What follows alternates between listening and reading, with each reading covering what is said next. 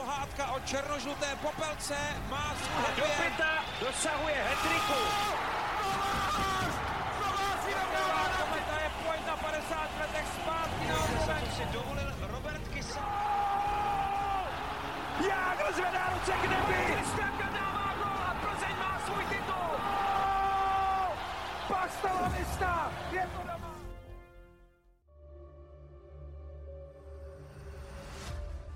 Dobrý den. Závěr utkání 13. kola Extraligy mezi Olomoucí a Litvínovem měl nečekanou dohru. Se závěrečným hvězdem se na olomouckém ledě strhla mila několika hráčů a zástupci obou týmů si poté na základě rozhodnutí sudích ani nepodali ruce. Jaká je naše historie bytek? Posloucháte Hokej bez červené, podcast o českém hokeji se šéf-komentátorem ČT Sport Robertem Zárubou. Já vám přeju příjemný den, i když dnešní téma je poněkud drsné a asi to občas bude i trochu hrubší vzpomínání, protože dneska nebudeme obdivovat ani kličky, ani finesy, ale spíš hokejové tvrdáky. A nevím, jestli to bude jenom obdiv, protože pořád eh, se tu pereme s těmi dvěma protipóly, eh, tradiční československý, český technický hokej versus emoce, které občas přejdou do nezvládnutého bytí a ne každý fanoušek u nás tomuhle hoví. Tak eh, uvidíme, k jakému závěru dospějeme dnes. Každopádně už jsme se smířili s tím, že bitky zkrátka k modernímu hokeji patří. Ale jestli to tak eh, má být nebo ne a jak je to vlastně v pravidlech eh, s těmito situacemi, to si povíme za chvilku. Dnešní téma připravil a uvádí Tomáš Řanda a přejeme vám příjemný poslech.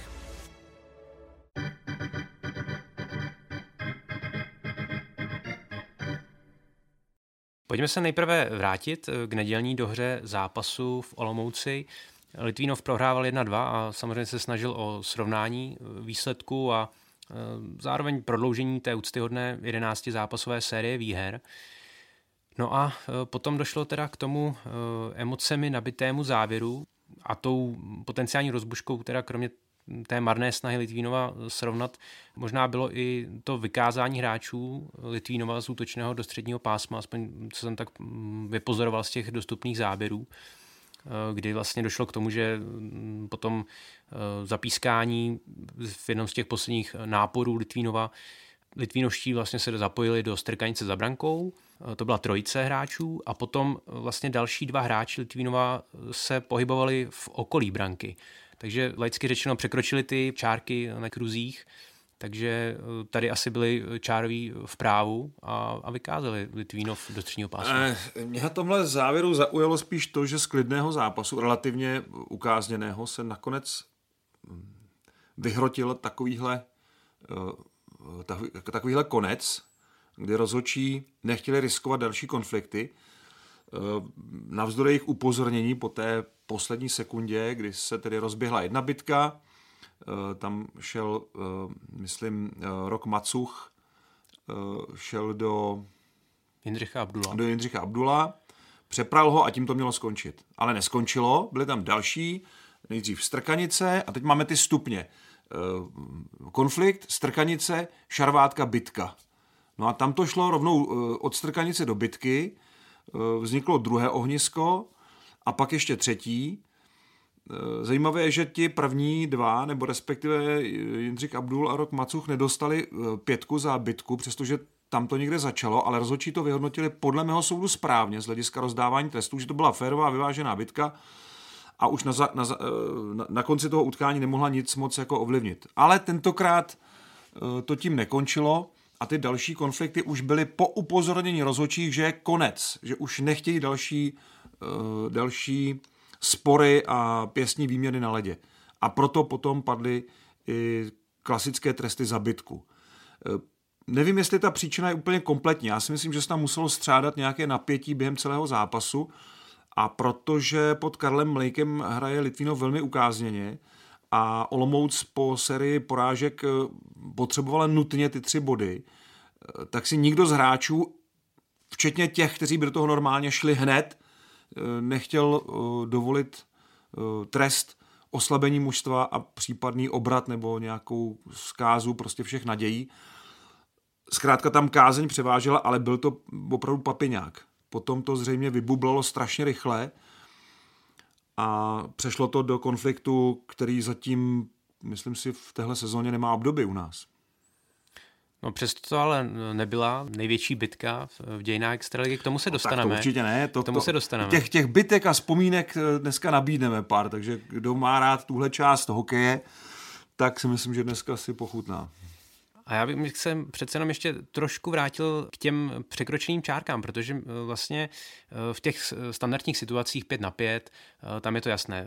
Obránci nesmí překročit ty čárky po zapískání. To je, stejn, to je stejné, to, to, na tom nic není, to je, to je stejný úplně.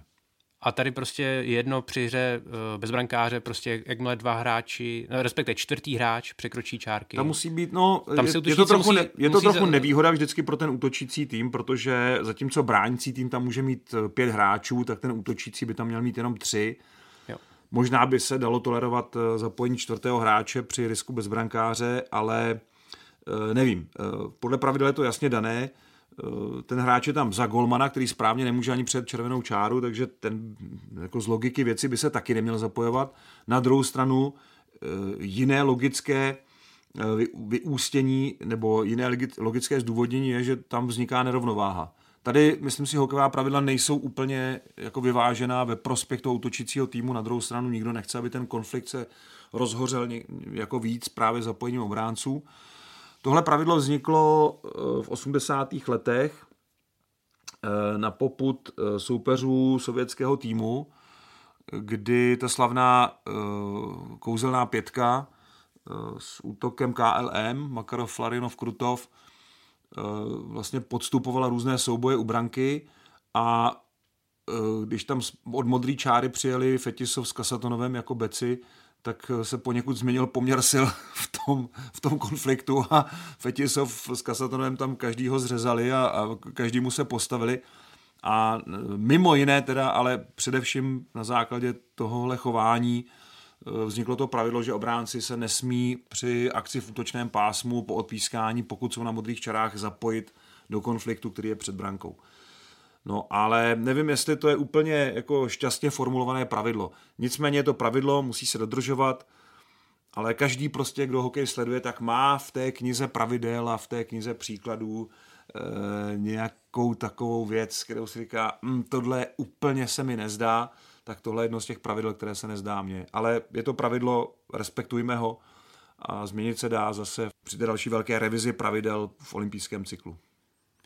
V Olomouci nakonec eh, bylo tedy eh, po uplynutí hrací doby rozdáno navíc 26 eh, trestních minut, ale... Skuteč... Což, což není tolik. Což právě není tolik. A mě osobně teda zaujalo, že právě Macuch s Abdulem, kteří si to skutečně rozdali férově, schodili rukavice, tak dostali jenom po dvou minutách za hrubost.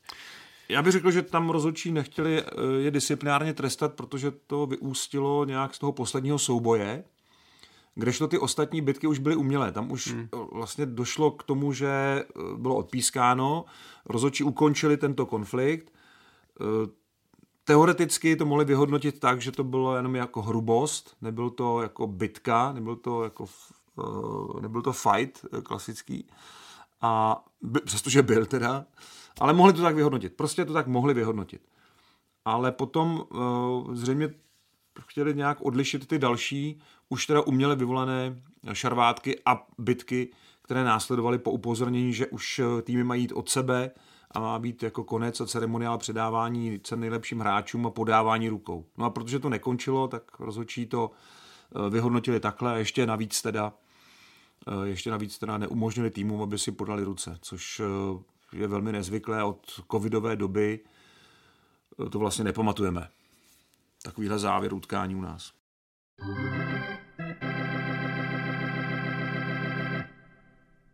Co se týče těch udělování trestů zabytků, eh, co se týče pravidel, tak eh, tam došlo vlastně k úpravám, protože když vlastně i vzpomeneme tu, tu největší bitku eh, mezi Zlínem a Spartou z roku 2010, tak tam bylo uděleno rekordních 439 trestných minut a právě i díky tomu, že tehdy se zabytku udělalo 5 plus 20 minut a do konce utkání.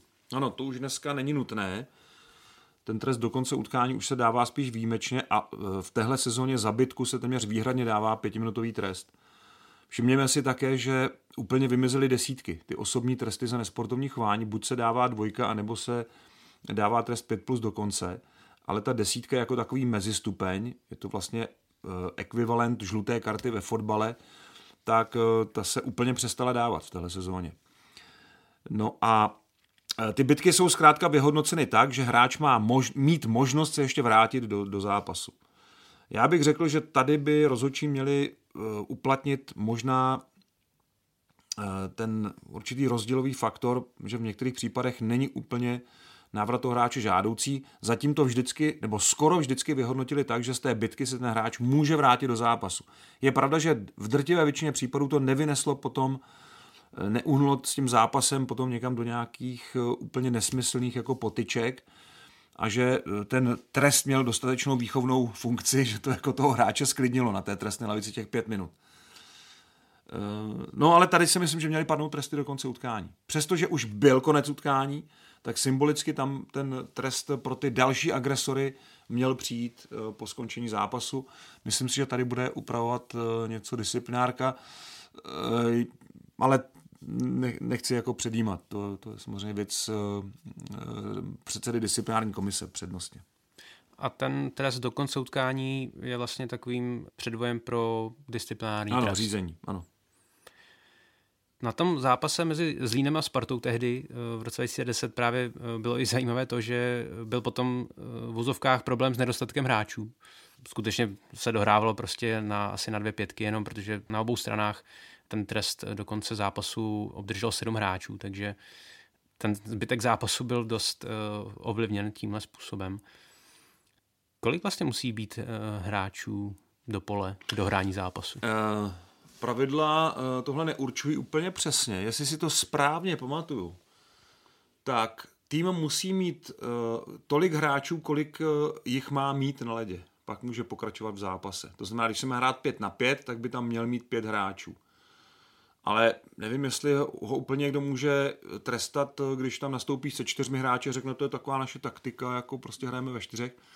Ale teoreticky eh, by měl mít prostě, když se hraje pět na pět, pět hokejistů, když hraje ve čtyřech, tak čtyři, když ve třech, tak tři, ale to samozřejmě s časem, pokud to není těsně před koncem, skončí to oslabení a ten hráč by se měl jako vrátit na let. A když už není na trestné levici nikdo, kdo by se vrátil, to znamená, tam je i požadovaný ten hráč, který si sedne na tu trestnou, tak už možná to je důvodem k ukončení zápasu. Já jsem takový případ teda nezažil.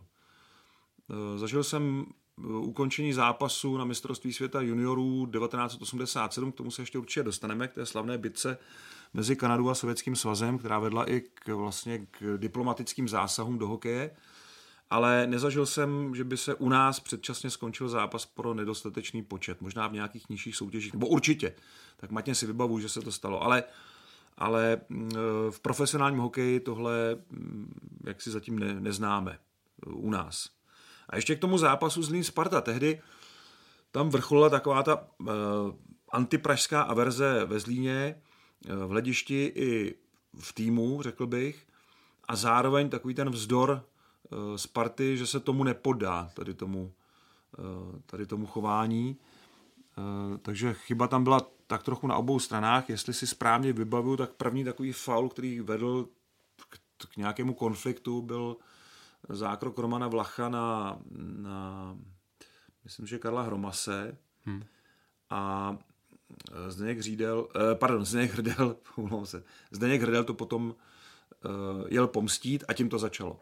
A pak už nebylo možné pro rozhodčí, i kdyby dali sebe víc trestů, nebylo možné ten zápas eh, uklidnit, protože jakýkoliv střed uhrazení nebo i vlastně na otevřeném kluzišti, to je úplně jedno, eh, jakýkoliv střed eh, na ledě vedl k podrážděné reakci a, a tím pádem i k odvetě a nebylo možné to zastavit a rozhodčí tak tak dovedli ten zápas do konce, protože kdyby se opravdu ty týmy ještě znova poprali, tak to by asi jako, to by asi nešlo. Mě to připomnělo trošku, ale v jiném, eh, protože tady vlastně byla vždycky chvilka uklidnění, ale jakmile tam někdo ohnal na ledě nebo udělal něco, co toho soupeře jako rozčilo, tak hned šly rukavice dolů a hned se ty kluci začali prát.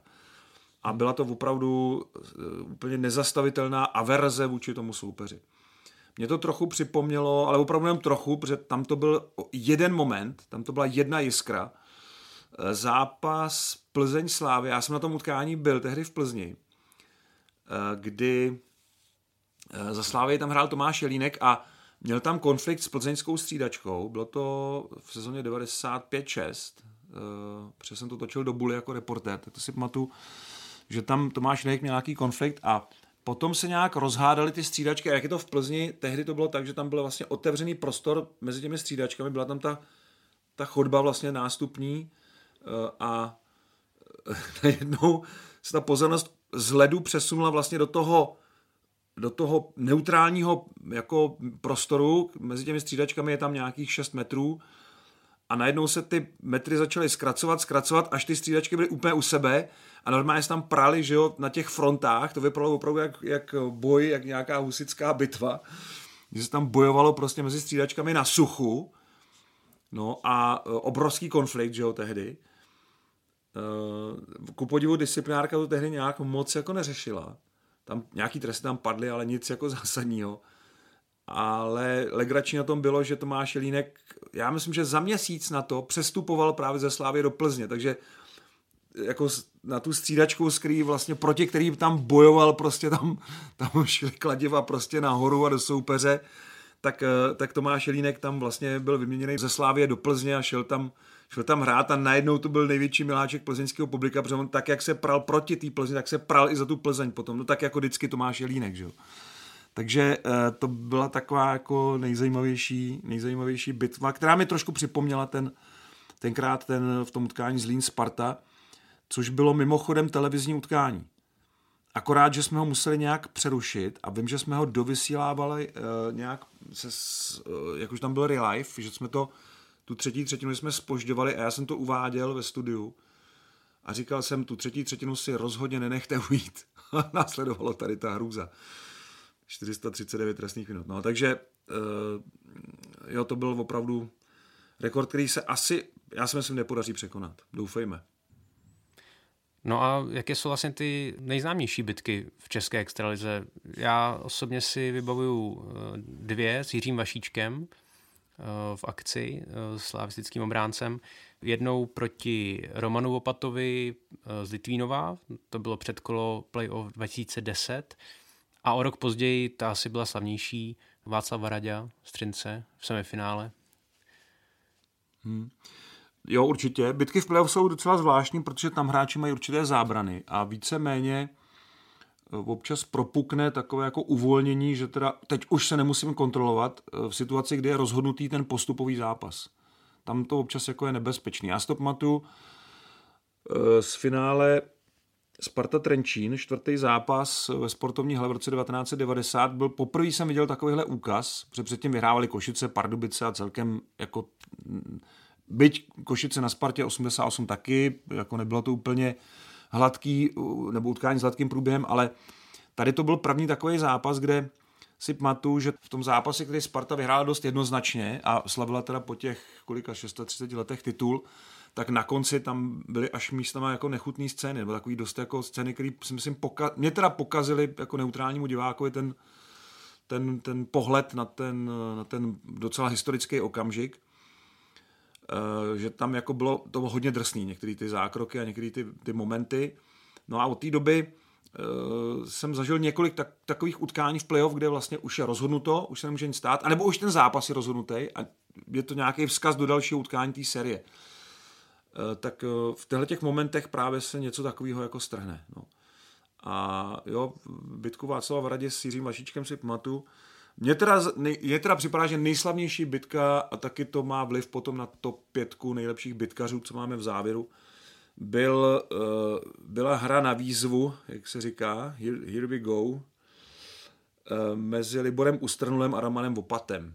Jako to podle mě byla uh, jako opravdu srážka dvou přeborníků tady v téhle disciplíně, s tím, že měla i teda takový drs, dost drsný průběh, který ale byl, řekněme, odsouhlasen a svědomím, abychom řekli právně až jako svědomím obou těch aktérů, s tím, že Libor Ustrnul tam potvrdil jako tu pověst opravdu nepřemožitelného jako ranaře. Tak to byla pro mě taková asi nej, nejbitka v historii, pak je celá řada dalších, jsou konflikty Ryana Holvega, jsou je bitka uh, Marka, bitky Marka Ivana, velmi, velmi jako zvláštní, který pak měli většinou legrační dohru potom při rozhovorech po zápase, protože tam se to ještě dohrávalo jako v, v médiích, vlastně ten celý ten duel. Uh, no a vlastně velmi zajímavé jsou taky bitky technických hráčů. To, to je až překvapivý. Já si od roku, myslím 2015 vedu teda záznam všech, všech bitek, eh, nebo i konfliktů, které jako mohli vést k bitce a nevedli, nebo, nebo vedli k nějaký jedna rána, druhá rána, konec. Takže takovýmhle jako eh, potičkám. A třeba takový Lukáš Pech, který platí za docela technického hráče, výborný hokejista, skvělý tvůrce hry, tak v sezóně 2021 měl během jednoho měsíce tři bitky, jo, takže uh, ono se to ono se to někdy nezdá, ale zkrátka v hokeji to je tak, že když to prostě ten osud určí, teď si v tom konfliktu, teď tam někdo zvedne ruku proti tobě a ty do toho musíš jít hned teď a ne prostě čekat, co bude nebo, nebo z toho ujet. Uh, prostě někdy to tak je nutný a, a od času Jiřího Holíka vlastně víme, že ten hráč prostě nesmí uhnout že musí tohle to jako podstoupit a dokonce musí se prát, i když vlastně se mu to vůbec nechce a k mu to vůbec nepasuje. No a potom jsou i bitky, které nejsou vidět na ledě, ale jsou třeba v kabině. No, Mezi... Radek Duda? A s, no tak to byla jedna rána. obrancem To byla jedna rána, to spíš bylo hloupý, že to zapíral, protože tam nebyl v té kabině. Ale jinak, eh, jinak i Radek Duda se uměl, jako on byl teda skvělý v tom, jak se dostal jako soupeři jako do hlavy. To, to uměl málo který hráč a samozřejmě, že občas to vedlo k tomu, že ho někdo chtěl jako prohnat po tom ledě a, a myslím si, že Radek eh, byl výborný v tom, že si uměl i vybrat. Jako, ne, hele, s tebou to nemá cenu, s tebou do toho nejdu. A viděl, že by třeba dostal na práska, no tak prostě říkal, ne, ne, ne, teďka to nechci, já nechci oslabit tým, rozumíš, to nejde. Takže uměl to i výborně jako si vybrat, s kým do toho půjde a s kým ne. A, a pozor, ale nebyl to zbabilec. Uměl se jako i po tomu postavit čelem. Takže, takže v tomhle tom jako si myslím, že byl on ten uh, velmi chytrý hráč, jo, to říkám úplně s, s, jako s plnou vážností, který uměl rozlišit, kdy, to, kdy se to hodí, kdy se to nehodí, s kým jít, s kým nejít uh, a, a kdy tomu týmu může třeba i pomoct tím, že se popere. Což je taky samozřejmě umění těch bitkařů, že, že občas uh, prostě s, jako zkusí v tom zápase nic nejde, tak zkusej tohle prostě. No. Jak to bylo s bitkami v Lize uh, za té československé éry? Asi těch bitek, uh, zejména teda v té dávnější historii, asi nebylo tolik, uh, těch vlivů bylo málo. Vůbec, vůbec. Ono je to i v pravidlech uh, Mezinárodní hokejové federace a já s tím souhlasím, že v zásadě uh, bitka není součástí DNA mezinárodního hokeje. To je taková preambule toho pravidla o bitkách. A já s tím souhlasím, protože opravdu v minulosti tady něco jako bitka, to jsme, to jsme fakt neznali.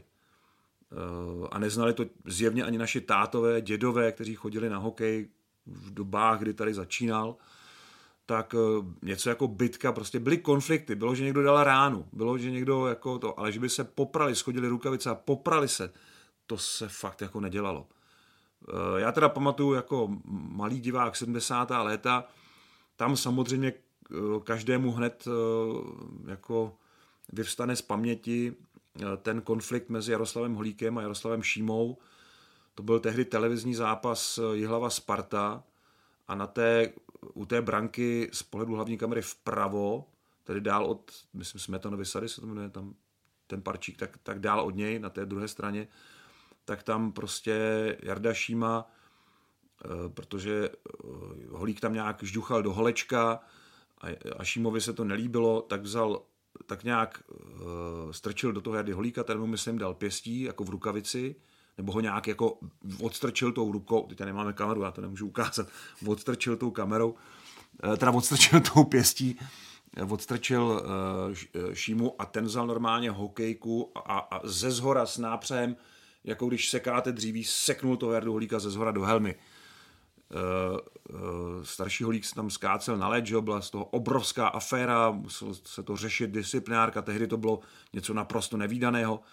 Při dalším setkání, potom další televizní zápas, tentokrát na Spartě, si nepodal, eh, Jaroslav Šíma nepodal Jaroslavu Holíkovi ruce, zase když jsme u toho podávání rukou, tak tam eh, je fotka, jak on uhýbá s tou rukou, podá ostatním, ale Jaroslav Holíka úplně vynechá. Bylo z toho velké nepřátelství a definitivně se usmířili na oslavě 50. Gusty Havla, což byl zápas exibice ve sportovní hale eh, v roce 1992. Měli jsme z toho velkou reportáž, které si to pamatuju dobře, doufám, že jo.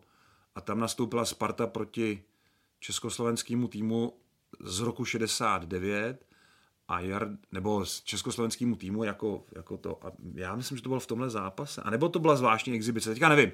Ale bylo to někdy na začátku 90. let, 92-3 bych typoval. A tam prostě si podali ruce a, a byli, byli nakonec největší kamarádi. Oni typově vlastně byli oba stejní, oba byli buldoci prostě určení k vítězství. Jako. Takže, eh, a to byla úplná rarita. Pak si pamatuju v 70. letech ročenku 77-8, kde jsou statistiky hráčů a tam je jediný trest na pět minut plus do konce utkání, myslím, že ho měl Milan Chalupa z hlavy. A to teda se probíralo taky, jak je možné, že voják, hráč ligy má trest do konce utkání. Jako něco naprosto nevýdaného v té době. No a teď to vemte střih a jsme v současné době, kolik trestů je do konce utkání, kolik je bytek, šarvátek. Prostě tohle není úplně něco, co, co by vyvěralo z tradic našeho hokeje, přestože to v něm občas bylo, ale spíš jako opravdu mimořádná událost. Kdežto potom otevření hranic a potom, jak se ta Extraliga otevřela světu, začali jsme tady víc sledovat NHL v 90. letech, tam tehdy byly bitky jako běžné, v týmu byli bitkaři, specialisti a, eh, a začali se hráči vracet taky z zahraničí a taky třeba z Německa, kde tohle už jako běželo nějaký rok. A e, začalo se razit to heslo a, a hokejisti sami začali vysvětlit, ti kluci chtějí poprat, tak je nechte. Teď jako co, to je pro diváky zajímavý a, a e, ať ty emoce jako vybublají a ono se to jako uklidní a je to i taktický prvek a nedaří se nám zápase, tak vyhrajeme bitku. No, ale e, je to opravdu posledních 30 let, ale náš hokej má více než 100 letou tradici, takže těch předchozích 70 to tady fakt nebylo. Eh, pořád se s tím někteří diváci těžko vyrovnávají. Já jsem to přijal tak jako součást mm, toho, co jako sledujeme. Nechci dělat tam mravokárná komentátorská expoze, jakože tohle do hokeje nepatří. Pokud se dva chlapy prostě chtějí poprat na tom ledě, tak ať se poperou. Co nemám rád je zákeřnost nebo zbabilost. Eh, tak je pravda, že eh, vlastně v NHL byli dlouho pišní na to, že hokej profesionální je jediný sport, v kterém se dva chlapy můžou poprat bez rukavic. Což není ani v boxu. Jo, teď jsou samozřejmě už ty, ty, ty moder, ta moderní úpolová odvětví, kde teda to možný je, ale tehdy to bylo opravdu jediný jako způsob, jak se dva chlapy proti sobě postaví, přestože jsou teda na bruslích, což poněkud mění stabilitu, ale ty rány bez, bez rukavic prostě můžou, mohly padat v té době jenom v hokeji a mohou vlastně do dneška, ale už ta pravidla to začínají trochu víc regulovat, protože ani NHL už nechce tolik bytek jako dřív. Je to tak a myslím si, že i ten uh, sestupný trend vidíme i u nás, uh, že vždycky ta bitka přijde jako jednou za čas a, a spíš v těch vyhrocených zápasech pak třeba v playoff. A, a to si myslím, že je v pořádku. Takhle, že to jako jsem schopen přijmout. Mě, nevadily, mě vadily trošičku takové ty umělé scény, a někdy ty bitky jako, nevím, no, ale zase takhle, když tam byli jako hráči, kteří to uměli, jo, a kteří jak, jako byli k tomu jako vedení, nebo se k tomu jako, jako vedli a specializovali se na to, tak jako proč ne, no. Ale je fakt, že jednou za často stačí, jakože nechtěl bych mít každý kolo jako pět bitek jako za, za zápas, nevím, jestli to úplně u nás lidi jako bude, jestli se to nepřejí prostě, no. Protože je pravda, že my jsme byli zvyklí na trošku jinou hokejovou kuchyni. A tyhle ty čili papričky prostě jsme si pořídili až po revoluci.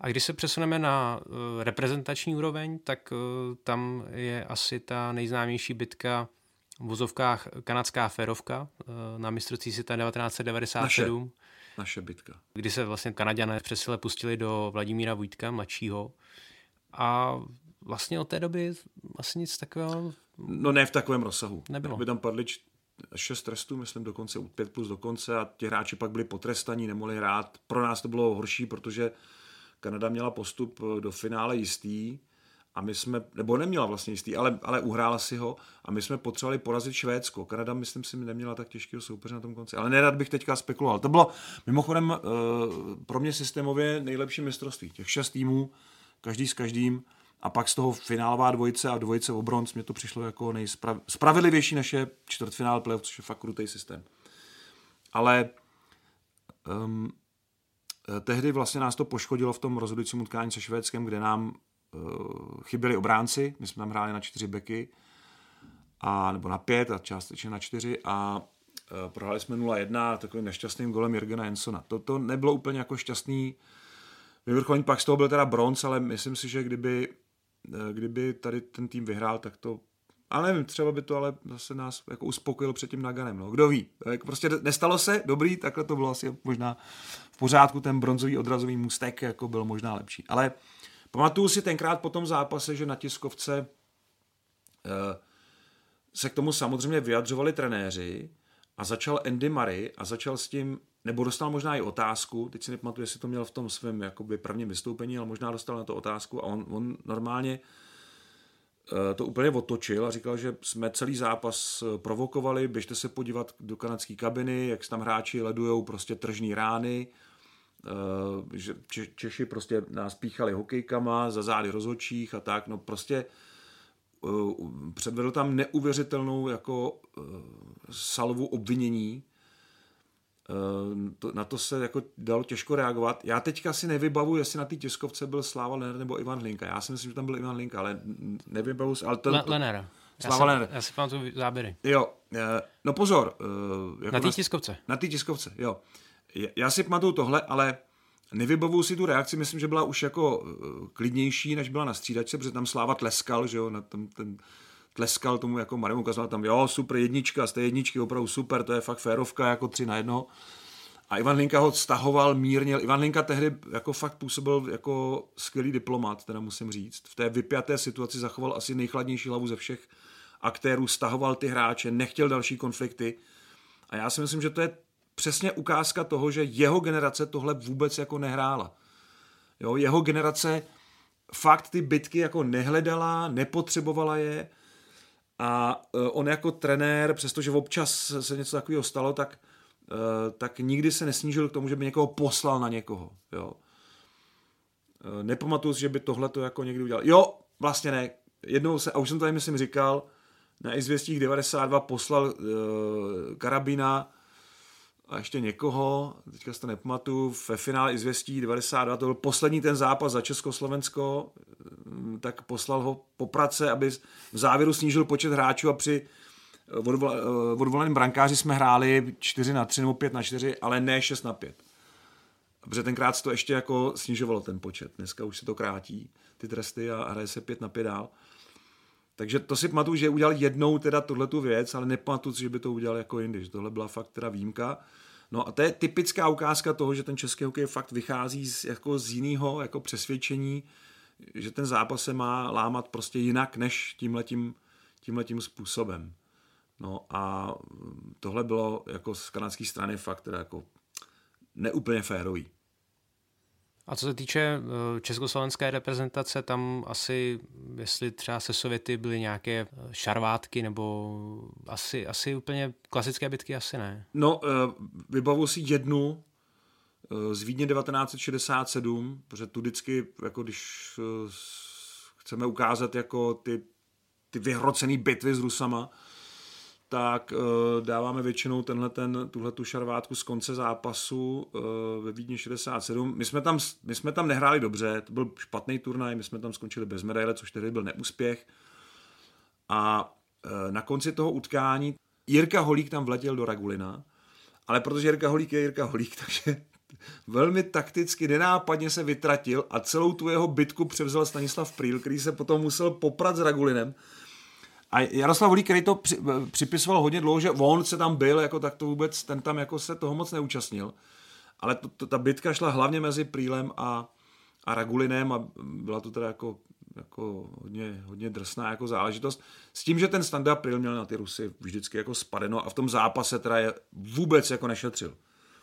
Ale on to vlastně převzal, ale začal to Jirka Holík tam. Měl nějakou jako, nějaký atak do toho sovětského hráče. No a pak eh, v roce 72 v tom zápase, kdy jsme vyhráli zlato v Praze, tak tam na konci bylo taky něco málo. Vím, že jsme to v tom sestřihu vlastně dlouho neměli, pak jsem získal celý ten záznam toho utkání, tam to je. Taková jako bitka za, za brankou, ale spíše to takový jako tlačení hokej, že se tlačej na mantinel jeden druhýho. Nepadne tam rána, na to si ty kluci dávali pozor. Rány ale padaly s Rusama na dalším mistrovství světa v Praze 78, a tam si pamatuju, že jsme hráli ten první krásný zápas 6-4. A po gólu na 5-3, který dával Petr Šťastný z přesilovky, tak Rusové, kteří cítili, že to bylo to vyloučení, že bylo nespravedlivý a to, tak, tak tam jako začali ho jako osekávat a byla z toho jako docela mela a hrálo se pak 3 na 3. Hrálo se pak 3 na 3 a padly z toho, myslím, dva góly na 6-3 a 6-4. A skončil ten zápas, no a samozřejmě zase se muselo jako trošku řešit tady, ta, tady to jako Protože oni, nejenom naši jako hráči, občas někdo jako říkal, hlavně se s nima neperte, ať není politický malér, ale i ty Rusové to měli podobně. Že je, já si pamatuju, že Gusěva jednou zmlátili na KGB výslechu, že jako se popral jako, nebo fauloval nějak brutálně nějakého našeho hráče. Jo že to prostě není možné mezi dvěma týmy socialistického tábora, aby se, aby se hokejista takhle choval. Takže jeho tam fakt zmydlili a, a, a nesměl se o tom, nesmí, já nevím, jestli se o tom mluví, ale vím, že jeden no, kamarád novinář prostě ruský, tak mi tohle to vyprávěl, že vlastně tohle se stalo. A on to chtěl nějak do dokumentu právě o těch zápasech, té rivality Československo-Sovětský svaz, ale nevím, jestli mu to tam nechali ani, ani v této době, no. Jestli ho tam nechali tohleto jako tohleto, tohleto říct. Takže tam, tam nějaký šarvátky takovýhle jako byly, ale zase byly to fakt jako byly to fakt velký výjimky. Pak si pamatuju Ivan Hlinka, že se jednou popral v, eh, na olympiádě v Innsbrucku a to máme v záznamu. A tam teda ty kladiva jedou. Tam teda Ivan Hlinka, jak jsem říkal, že ty šarvátky moc nemusel, tak tady už ten, já myslím, že to bylo Aushuber, ale nejsem si úplně jistý, tak tam se do něj pustil teda fakt teda a krauloval tam jako opravdu vydatně. Takže to byla jako, taky taková výjimka, jo, že to, normálně ty hráči to fakt tohle nedělali. No a e, musíme připomenout tedy ten rok 1987, asi i světově nejznámější bitka na juniorském šampionátu mezi Kanadou a Sovětským svazem. Vlastně poslední utkání e, šampionátu, které se nedohrálo a poté byly oba týmy vyloučeny z turnaje. Mm, tohle je určitě největší konflikt na ledě vůbec eh, v mezinárodním hokeji v historii, teda na té úrovni A skupin. Jo. Pak ty nižší, to tam možná bychom našli něco dalšího. A bylo to moje první mistrovství světa, na který jsem jel a byl, jsem tam akreditován za obranu lidu, pro kterou jsem nenapsal ani jeden článek. Napsal jsem dva články do gólu, do týdeníku Gól, o, já myslím, že o Steveu Čiasonovi a o Jirkovi Látalovi, myslím. No a který tam hráli na tom mistrovství. A tady ten poslední zápas, tam, tam něco bylo ve vzduchu od začátku. Já vím, že my jsme prohráli ten den odpoledne s Finama, zápas o zlato de facto, a Kanada mohla to zlato vyhrát, kdyby vyhrála, já myslím, že o tři góly jim to stačilo, možná o čtyři, ale potřebovali porazit prostě. To jim nešlo v tom zápase a byli z toho strašně nervózní a strašně tam řádili. Teoren Flery, tam myslím si byl takový jako nejaktivnější, který tam furt ty Rusy sekal někde, furt furt na něm nadávala, což by jako, to, to se dělá, no. Ale, eh, ale myslím si, že jako původ té bitce potom byl nějaký zákrok, teď nevím jestli Konstantinova nebo nějakého jiného Rusa, prostě u branky. Začalo se prát dva hráči, pak se začaly prát pětky, pak tam poslal trenér Rusů, už si nepamatuju, kdo to byl, a poslal tam prostě celou střídačku. Na to naskákala kanadská střídačka i s náhradním brankářem. Na to skočil do hry náhradní brankář Sovětského svazu a ty dva se tam začali, ty národní brankáři se začali prát spolu, tak jako, ale prát, no, povalili se na zem a tak rány tam moc nebyly, ale ty ostatní hráči se tam prali hodně a e, to, co je v tom záznamu televizním, to zdaleka není to nejhorší, co tam se odehrálo. Já jsem tam viděl hráče, kteří leželi bezvládně na ledě a ten soupeř je jim chytil, je chytil za vlasy a hlavou je tam ještě mlátil volet. Byly, tam, byly, tam byly úplně šílený scény, který nechápu, že mohl někdo jako přežít. Opravdu nechutnosti z obou stran.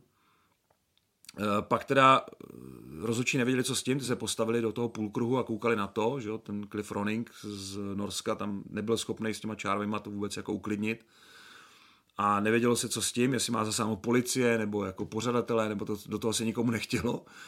Takže zhasli, si mysleli tak konec exibice pánové, jako zhasnem. No ale e, tam to prostě pokračovalo a hrozně dlouho trvalo, než se to jako podařilo vůbec jako uklidnit, ale uklidnilo, ten pohár nikdo nehasil, prostě to dohořelo. Jo, tam to dohořelo do posledního souboje a muselo to vypadat šíleně v těch kabinách, protože to, co jsem tam viděl, že se tam jako odehrálo, uh, tam museli být otřesy mozku, tam museli být jako fakt jako zranění, o kterých se pak už nikdy nemluvilo, nikdy nepsalo. Tohle mě opravdu zajímalo. No a oba týmy byly vyloučeny z turné, tím pádem Finsko získalo zlato, ono by získalo asi i tak. První zlato v historii vůbec hokejový. A náš tým poskočil na druhé místo. Takže takže vlastně jako dobrý šampionát, ale s tímhle tím šíleným závěrem. A to jsem chtěl říct, že vlastně na tom, na tom zápase nebylo moc novinářů, protože my jsme hráli, jak jsem říkal, v Finském vnitře, to byla taková základna té naší dvacítky tehdejší, a e, po té porážce tam zůstala většina novinářů, psala tam referát a nechtělo se jim na ten zápas poslední do Pěšťan přejíždět. A mě vzal tehdy redaktor Mladého světa Honza Dobijáš, s kterým jsme se jako tehdy jako už znali, On mě pak přijímal tady do televize, do sportovní redakce. A mě tam vzal autem a říkal, já tam půjdu tak jako podívat a to. A říkal, já bych jel hrozně s tebou, já, kdyby to šlo, tak to. Jo, vlastně, tak jsme jeli spolu. A byli jsme vlastně jedni z mála novinářů, kromě komentátorské dvojice, to komentovali Petr Vichnara a Ivan Niňaj, tak jsme byli jedni z mála, kteří to viděli na vlastní oči. A to teda fakt stálo za to, protože jakkoliv to byl hnus chvílema, tak to byl zároveň teda historický moment eh, světového hokeje.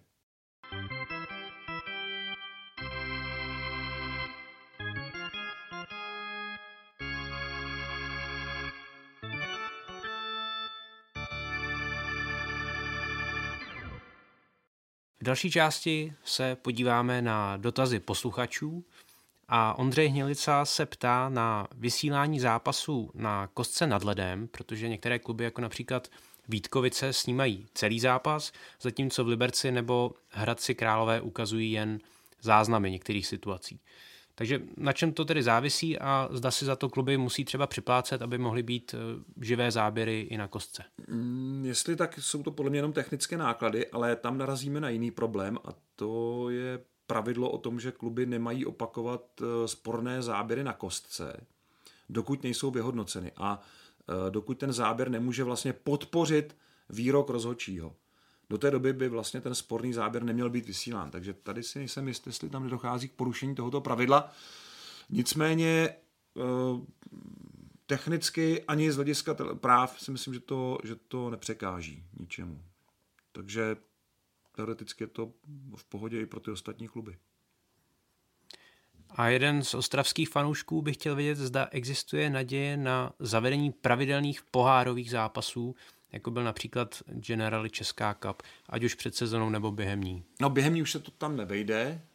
Tam by muselo uh, vedení ligy nebo APK by muselo využít termíny pro ligu mistrů a kdyby ten tým postupoval jak v tom domácím poháru, tak v lize mistrů, no tak to by úplně nefungovalo, že jo? to by neměl jako jak odehrát a trochu to, nebo hodně by to tu soutěž degradovalo, takže musel bys to odehrát před začátkem sezóny a tam už kluby jako nemají ten zájem to jako podstupovat, protože mají svoje turnaje, jezdí na zahraniční turnaje, jo, Vítkovice, Pardubice, mají různé ty Dolomitka, já, vše, vše, já ani nevím přesně ty, ty názvy, ale prostě mají ty, ty přípravné jako soutěže, kde kde prostě jim to víc sedí, než, než ta organizovaná soutěž, přestože ten záměr byl dobrý.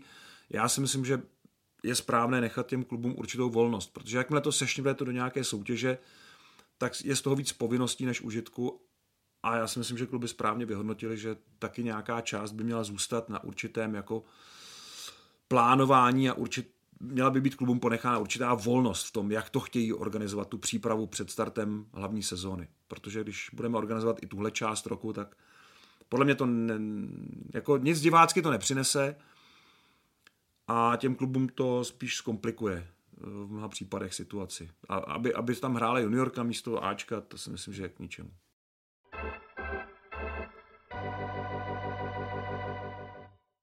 A v souvislosti s hlavním tématem vám v závěrečné rubrice nabízíme top 5 bitkařů v Česku. Vezmu to zase od pětky do jedničky, jako vždycky mm, sestupnou teda tendencí. A číslo pět eh, bych dal litvínovskému obránci Angelu Krstevovi. Jeho táta byl dlouho správcem, byl dokonce ředitel zimáku, eh, ještě než se jmenoval zimní stadion Ivana Hlinky a, a Angel teda vyrost v tomhle prostředí a cítil se tam jako doma, když mu na ten domov někdo sáhnul, tak byl okamžitě připravený si ten domov jako ubránit svými pažemi. A byl to nečekaně zdatný jako bytkař. Eh, uměl se do toho pustit, myslím si, že zbytečně ty konflikty nezakládal, ale když tam ta jiskra přeskočila, tak uměl dát tu první ránu a uměl eh, se dobře k té bitce postavit. Číslo čtyři, David Kočí. Eh, borec, který se prosadil jako bitkař i za mořem. Pokud si správně pamatuju, tak když se vracel, tak první výzvu dal hned Ryanu Holvegovi, což teda byl ten proslulý tvrdák z Plzně, aby tady vyzkoušel, protože on se tak jako zjistil, kdo tady tak jako se pere? A on řekl, no tak hele, jestli máš jako zájem, tak tady Ryan Holveg, jako to je ten, jo jo, dobrý, dobrý, tak si počkal na ten první zápas Plzní a hned ho vyzval, no. A eh, ten teda i tou postavou, ale řekl bych i tím přístupem, až jako filozofickým, Eh, k těm bitkám eh, měl jako úspěch a zároveň měl i cit zase, to, co jsem už tady jednou použil, měl i cit pro to, kdy s tou bitkou jako výjít ven. Jako ne, ne, nebyl to zase ten hráč, který by samoučelně jako ve druhé minutě to tam schodil a, a nesmyslně se nechal vyloučit. Takže eh, muselo to mít vždycky nějaký smysl. Myslím, že většinou on byl ten typ hráče, který eh, si umí najít ten správný okamžik, kdy tu bitku prostě podstoupit. Eh, číslo tři, muž, kterého už jsem, o kterém jsem se tady několikrát zmínil, Ryan Holvek, eh, který měl teda hodně konfliktů způsobených svou tvrdou hrou.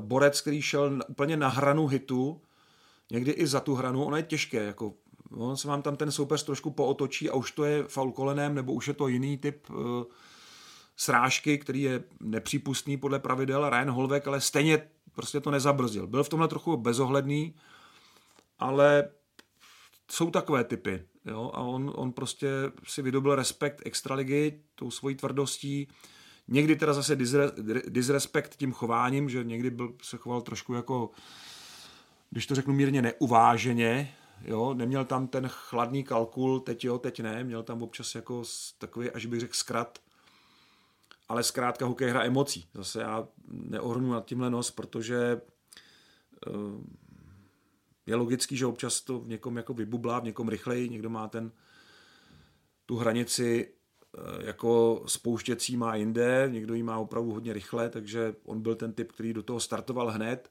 a byl okamžitě připraven a bylo mu úplně jedno, s kým do toho jde. A měl těch konfliktů tolik, že ho z té pětky asi nemůžeme jako ignorovat, nemůžeme ho vyřadit. Eh, číslo dvě je pro mě hráč, eh, který bitkami svou extraligovou kariéru začal, ale dokázal se přetvořit v jiný typ. A to je liberecký Jaroslav Vlach. V té titulové a potitulové sezóně on byl opravdu králem bitek. Eh, díky němu měl Liberec jako celkem jako klid v těch zápasech, nebo když tam bylo zapotřebí, tak ten Jarde Vlach to vždycky převzal za kohokoliv a šel do té bitky.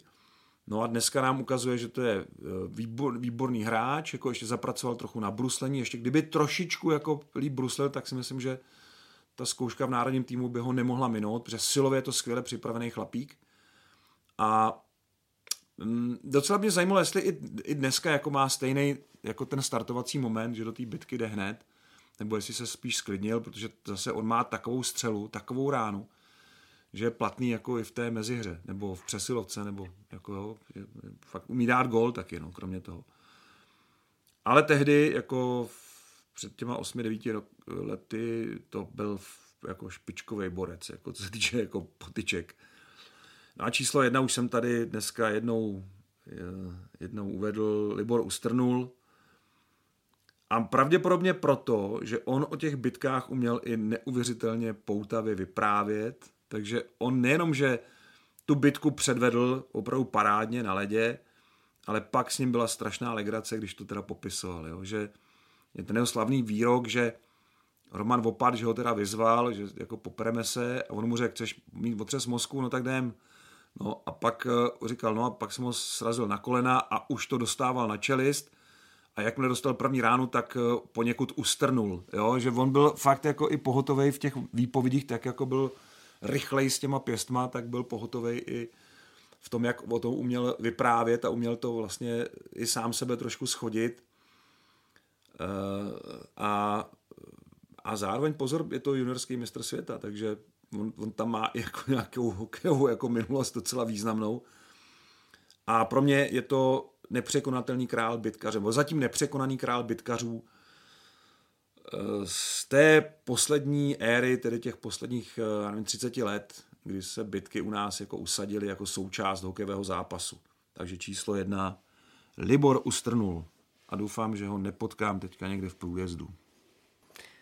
Z dalšího dílu podcastu Hokej bez červené je to všechno. Připomínám, že naše podcasty najdete na webu čtsport.cz, ve všech podcastových aplikacích nebo na YouTube. Mějte se fajn. Eh, děkuji vám za poslech dnešního poněkud drsnějšího podcastu a příště se zase vrátíme k hokeji. Ale prostě tohle téma občas eh, vyvstane a my se mu nechceme vyhýbat tak jako ničemu, co máme v našem programu, anebo co se nám do programu nehodí nebo nevejde. Přejeme vám krásný podzim, plný extraligového a dalšího hokeje. Hezký den.